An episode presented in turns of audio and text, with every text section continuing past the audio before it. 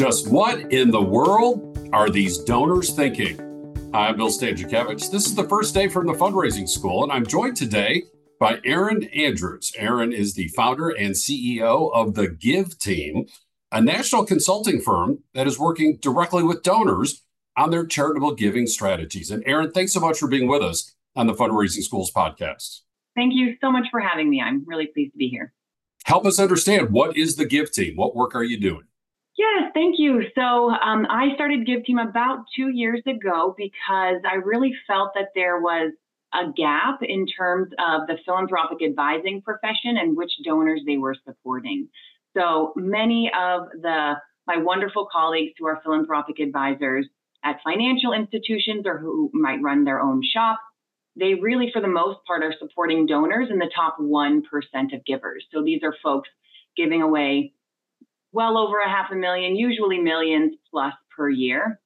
And we absolutely need those folks to support those types of donors. Um, very beneficial. However, when I was working at Stanford, um, running a research lab on effective philanthropy, I was interviewing a lot of donors who fell just below that threshold. Uh, and these are the donors I call who are in the top 2 to 10% of givers. And they're giving away about a half a million per year down to about 10K per year. And these are folks who have a lot of money, they have a lot of wealth, um, they are charitably inclined, they're giving at those levels, which is meaningful, but they haven't quite reached the threshold to trigger that highest level of philanthropic advising support. So, for the most part, they don't have anybody to talk to. And I felt like that was a missed opportunity. The other component is uh, the donors who fall in that segment tend to have different needs than the donors in the top 1% the donors in the top 1% might say, oh my gosh, I have millions of dollars to give away each year. This is, uh, I really need some help. Maybe I'm going to hire some folks. We need to have big planning sessions and, and strategies.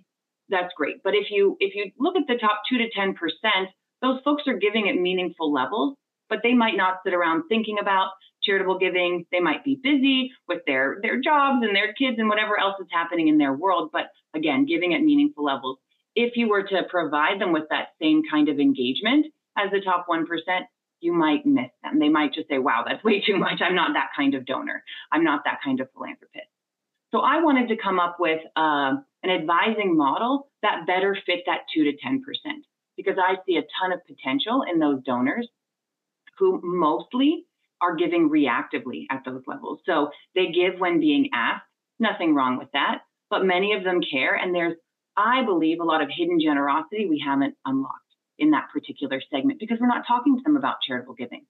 So that's sort of backing my way into why I, I started Give Team. What we specifically do, we support donors in that top two to 10% of givers. So again, folks giving away at the upper end about a half a million per year, down to about 10K per year that they might be giving charitably. And we really have a few main steps that we support them. We first work with them to develop a charitable mission statement. So, in a one hour reflection session, they develop what they care about based on their values, what causes, communities they want to fund, basically a family charitable mission statement. We then um, match them up with their financial advisor to talk budget and vehicle, what makes sense structurally based on their financial situation.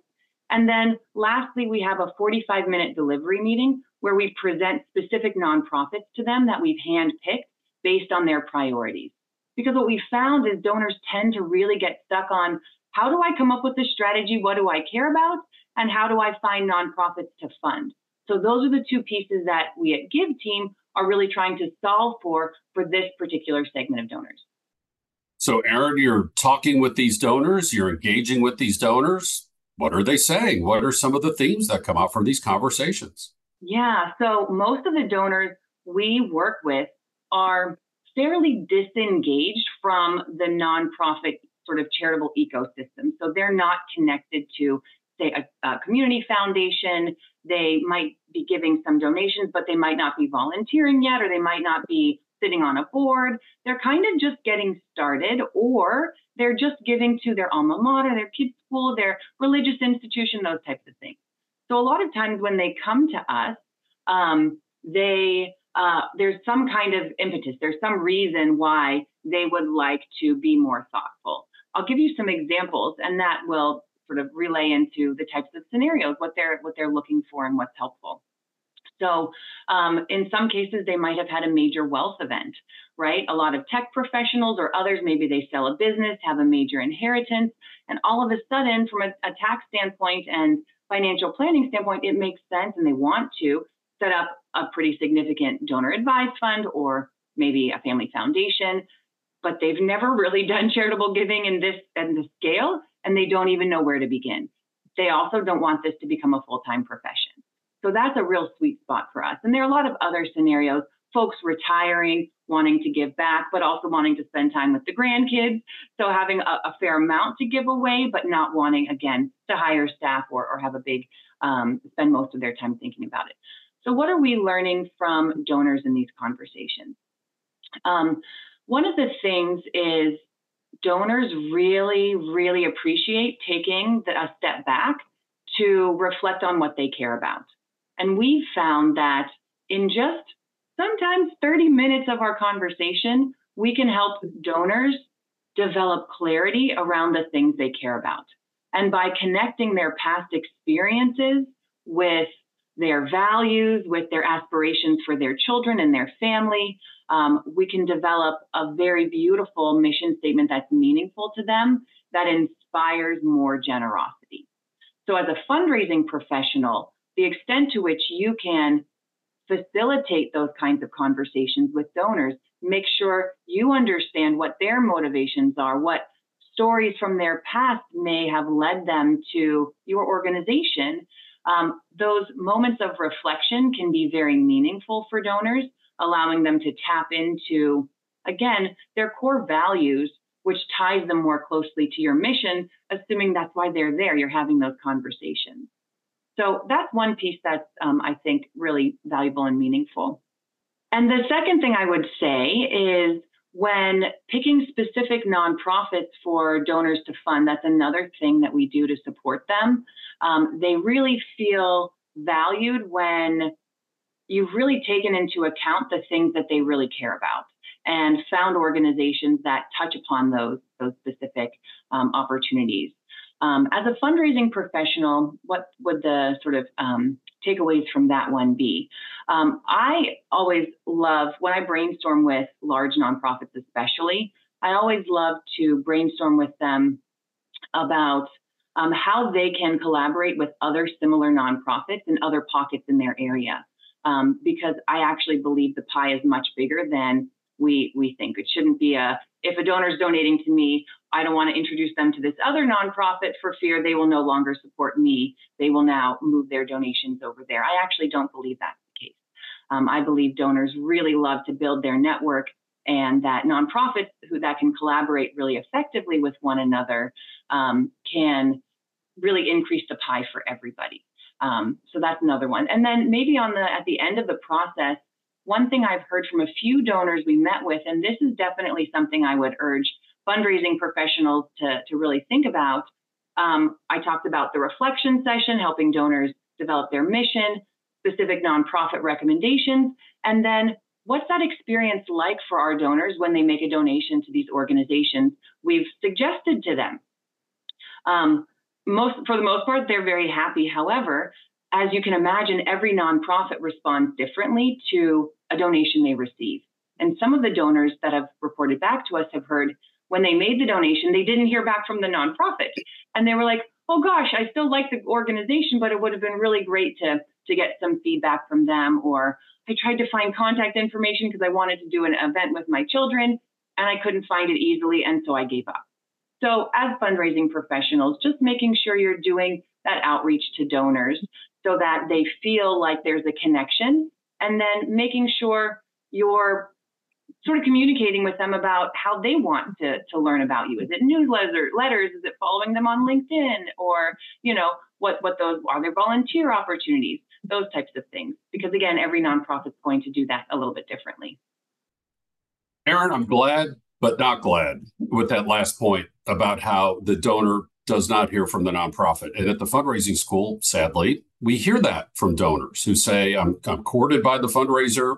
It could be a month, it could be a year, it could be a couple of years. I make the gift and I don't hear from the fundraiser again until the next campaign. And that's why at the fundraising school, we are adding and beefing up our curriculum on donor stewardship. We teach a 14 step fundraising cycle.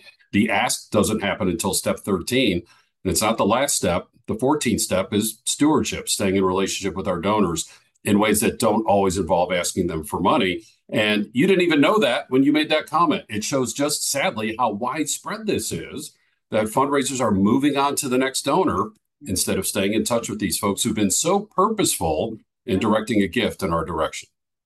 Yes, and um, I I have been really trying to think about this is not something I can control. I can't tell every organization, hey, you're getting a gift from our donor. Be sure to thank them or re- reach out to them. It's just not realistic. And so part of it is on my end expectation setting with donors and saying every nonprofit does this differently. If you're not getting what would be useful for you to feel that connection, reach out to them. And so now in our deliverables, we actually include contact information because we don't want that to be a barrier. We want to make it so easy for donors to find the right person to talk to if they need something. Um, so that's part of it. But um, I think it would be, yeah, it's it's great that you have that that particular resource and that you're really encouraging that for sure. And the research backs up common sense. When we have stewardship with our donors, those donors are the ones that tend to stay with us, and you know we stay with us over the long haul and might even increase their giving over time. So, uh, Erinn, I want to ask you as as you take people through this journey and they're very intentional about identifying their philanthropic motivations and values, and very intentional about the how much and the how with the vehicles. Um, does that also add up in terms of what they think about the impact of their gift, the results that their gift will generate? It sounds like there's a lot of intentionality and purpose here designing where those gifts are going. Yeah, so a couple of nuggets from that. One is we're also purposeful in providing donors with a potential recommended amount. We find that also can be a stumbling point, especially for donors who are ramping up their giving. Um, we are usually putting a few more zeros in front of what they're used to giving. And that anchor can help them stretch and give at higher levels, which we've, we've found to be pretty effective, which is great. When you work with donors and they're so intentional about yeah. identifying their philanthropic motivations and values yeah. and how they're going to give and how much, how interested are they in the results and the impact of those gifts? Yes. Um, so, how interested are they in the impact and the results? They are interested in that. Um, what, we do some expectation setting around impact as well with donors because impact takes time, and um, we it's important for donors to to understand the activities that these organizations are doing that those outcomes that are building toward that ultimate out, uh, impact that those organizations want to have. So when we're presenting information about specific organizations, we are citing as much as we can find. Uh, what their wins have been, what their services, how many people they've supported. We're, we're looking on their website and on their GuideStar profile for as much of that impact and outcomes and activity information as possible. We then run a one year annual check in with the, with the donors and provide an activity report so that they can see what's this organization been up to in, in this last year. Now, what's tricky about that is organizations aren't always self reporting. How updated is the information? Uh, and we don't want that to, to be a negative and detract from a donor's enthusiasm for a nonprofit. So, again, part of it is for us expectation setting with donors and saying, this might look similar to what we shared with you last year. This group's still doing great work. It's just they haven't updated their report yet, right? And let's check back again in a little bit. So those are some other things um, to, to think about there.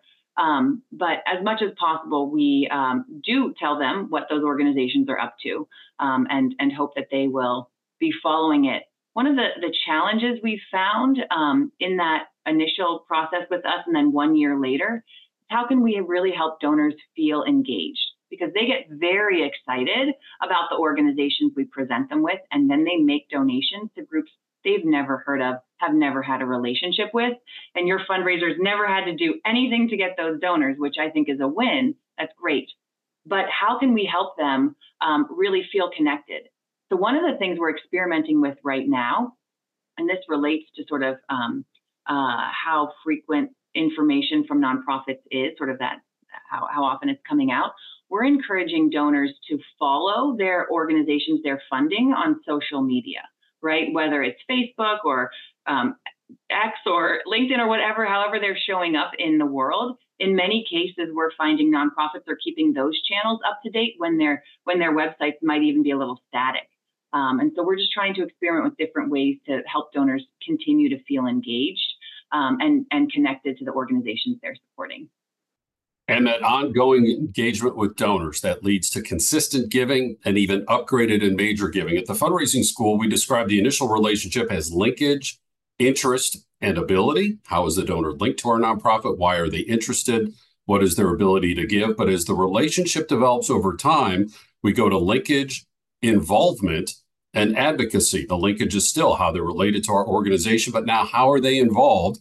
Are they even advocating for our organization? talking us up on social media, introducing us to their friends, volunteering, coming to our events, and so forth. And the information that Erinn Andrews has provided us today is absolutely invaluable uh, as she reminds us to walk with donors as they're identifying their philanthropic motivations and values, helping them understand the types of vehicles that they can use to donate to your nonprofit, suggest a specific amount uh, to help them think about uh, the donation that they can make, uh, show them the impact and the results, and stay engaged over time for no other reason than it's the morally right thing to do. Folks have made a gift to your organization, let alone, more practically speaking, as well, they might continue their giving and increase their giving over time.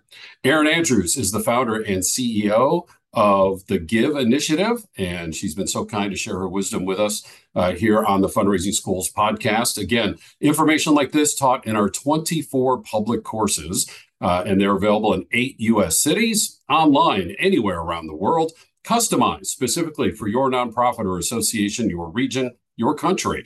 Uh, we also have our quarterly webinars and these free podcasts. And of course, all gathered in our textbook, Achieving Excellence in Fundraising, the fifth edition. Our website, philanthropy.iui.edu forward slash the fundraising school. Our producers today are Mike Anthony and Jennifer Boffman. I'm Bill Stanczykiewicz. You are now more fully informed on this first day from the fundraising school.